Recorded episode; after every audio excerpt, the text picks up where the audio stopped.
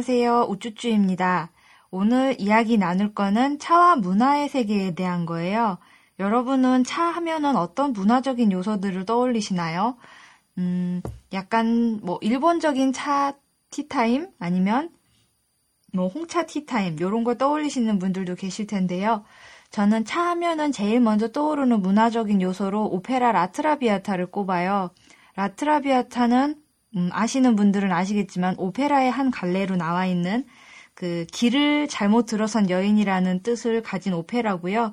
여기 나오는 어, 주인공이 동백을 머리에 꽂고 다녀요. 그래서 이제 제목이 원전 제목이 춘희라는 소설로 많이 알려져 있는데요. 알렉산드르 뒤마 피스 그러니까는 뒤마 삼총사하고 그 몽테크리스토 백작을 쓰신 분이 아들인데 사생아래요. 그분이 쓰신 책이라고 하는데요. 춘희라고 많이 알려져 있어요. 그러니까 이 책 소설 제목을 보신 분들은 되게 많으실 텐데 춘희라고 그러면은 되게 촌스럽잖아요. 그래서 기억을 못 하시거나 촌스러워서 안 읽어보신 분들도 많으실 텐데 저는 이 책을 그 만화 유리가면이라는 걸 통해서 보게 됐어요. 유리가면이라는 만화 안에서 주인공이 자신의 재능을 깨닫는 장면에서 그 요소로 이제 오페라 라트라비아타가 쓰이는데요. 소설에서는 주인공 마르그리트 고띠에가 어, 오페라에서는 비올레타라는 이름으로 나와요. 그러니까 주인공이 그 오페라장에 가가지고 딱 한 번 봤을 뿐인데 여주인공인 비올레타의 대사를 몽땅 외워버리는 거예요. 그걸 보고 스승이 되실 분이 되게 너 재능 있다. 이래가지고 연극을 배우게 되고 그러니까 유리 가면은 배우의 인생에 대한 이야기고요. 굉장히 긴데 되게 몰입도가 좋아요.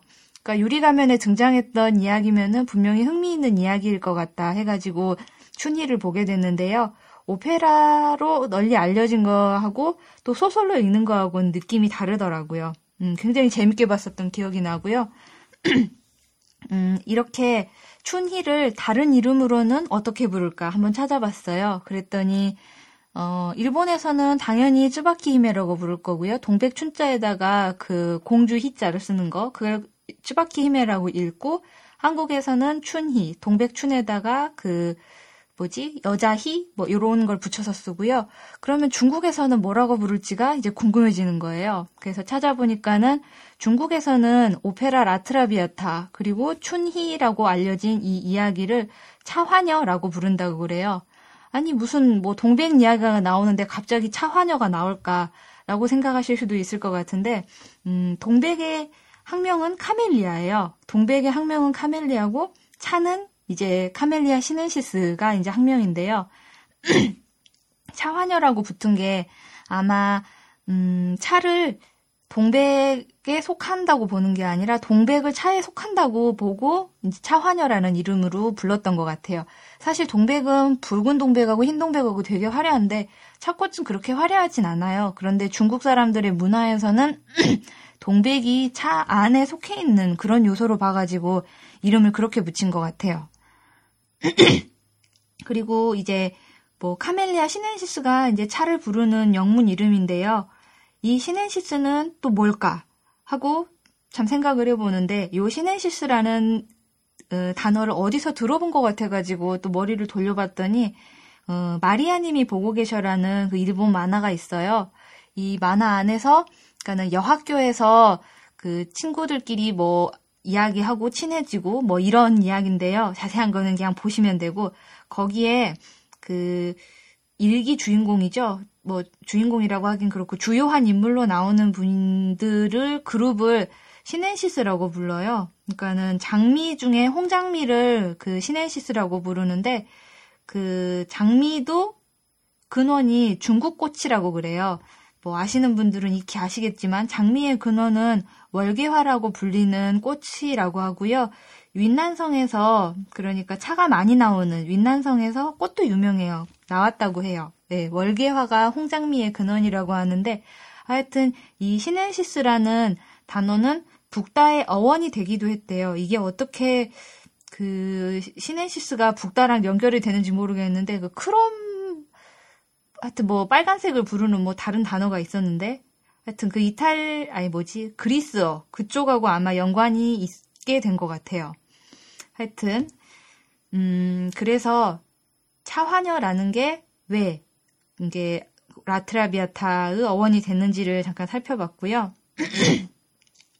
이제 겨울이 됐어요. 그러니까 겨울이 되노니까는 꽃이 많이 안 피고 약간 좀 쓸쓸한 겨울인 것 같은 느낌도 들고 그러잖아요. 보통 우리가 꽃 하면 생각나는 게 봄꽃들, 벚꽃이나 뭐 개나리, 진달래 이런 거를 떠올리는데 겨울에 꽃이 핀다고 생각하기가 좀 어려워요. 근데 제가 좀 어렸을 때 알게 된 건데 동백이 개화하는 시기는 의외로 봄이 아니라 겨울이라고 해요.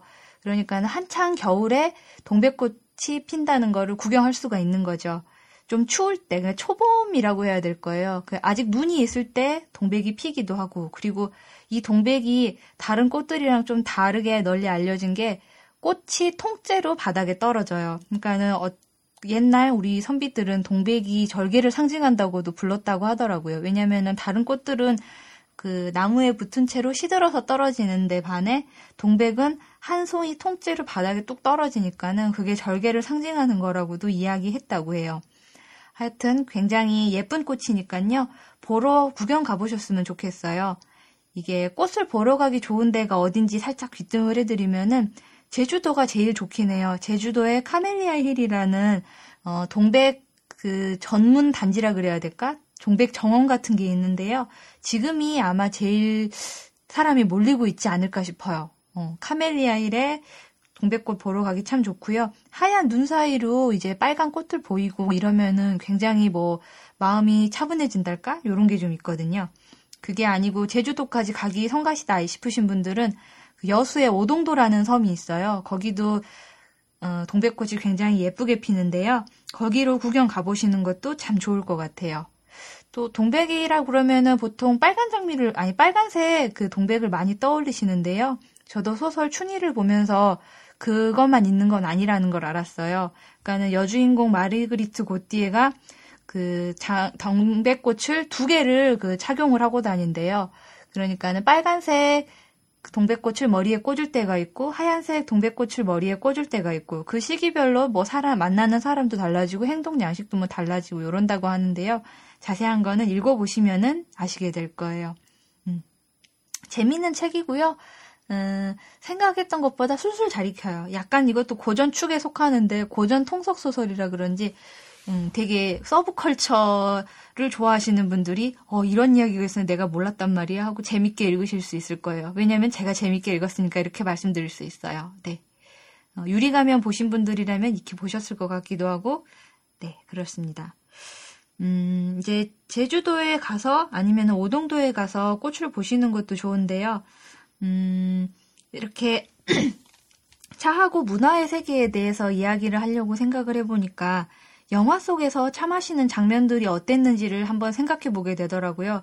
문학에서 뭐 차를 찾는 것도 좋은데 저희는 이제 영상 세대니까 영화에서 차 마시는 장면들을 한번 제가 보면서 비교를 해봤어요. 이것저것 보면서 나오는데 보통 동양에서 차 마신다고 하는 장면이 나올 때 그 등장 인물들이 나누는 뭐 회화의 분위기라든가 이런 거는 좀 나를 찾아가는 장면, 차분한 장면, 고민을 해결하고 요로기 위한 과정의 하나로 차 마시는 장면을 많이 쓰는 것 같은데 서양 영화에서 차 마시는 장면이라고 쓰이는 데는 우아한 귀부인들이나 아니면은 뭐 집에서 차 마시는 장면들이어도 음, 뭐 여기도 고민을 이야기한다는 점에선 다를 게 없는데 동양에서의 티타임은 누군가가 차를 내주는 사람이 마시는 사람한테 인생은 어쩐 것이다 하고 얘기를 해주는 반면 서양 사교의 장에서 차 마시는 데서는 음, 고민해 나가면서 뭐 답을 스스로 찾을 수 있게 하는 이런 장면으로 많이 쓰이는 것 같아요. 차, 차 마시는 장면이. 음. 참, 그러니까 뭐라 그래야 될까 매력적인 요소로 차를 받아들이게 되는 계기는 사람마다 되게 여러 가지일 것 같아요. 와인이 유행하게 된 계기도 영화가 요인이 됐다고 제가 어디서 본 것 같아요. 그래서 한창 언젠가 전쯤에 영화 속의 와인이라는 제목의 강의들도 많이 생겼고, 뭐랄까, 그 마시는 거에는 딱히 맛보다 그 요, 그 마시고자 하는 그것이 주는 분위기라던가, 이런 거를 내가 취한다는 느낌도 있잖아요. 근데 그 느낌을 취한다는 거를 이제 생각을 한번 쭉쭉 해 나가다 보니까는 차하고 문화의 세계하고 뭔가 연관이 있었기 때문에 이렇게 지금까지 마시고 있는 게 아닐까 하는 생각이 들어가지고 오늘 방송 주제를 한번 잡아봤고요. 차를 통한 문화에 대한 그 계기들, 이런 거를 한번 생각해 보시는 시간이 되셨으면 좋겠습니다. 다음 시간에는, 음, 이제 어떤 얘기를 해보려고 그러면요. 발효식품하고 차에 대해서 이야기를 해보려고 지금 준비를 하고 있어요. 순간순간 아이디어가 떠오를 때마다 이렇게 모아가지고 정리해놓고 방송 준비하는 게 참 요즘 큰 낙이고요. 여러분들도 차에 대해서 한 번 더 생각해 보시고 티타임 하시면서 음, 방송 들으시고 요러시면은 재밌을 것 같습니다. 다음에 뵐게요. 감사합니다.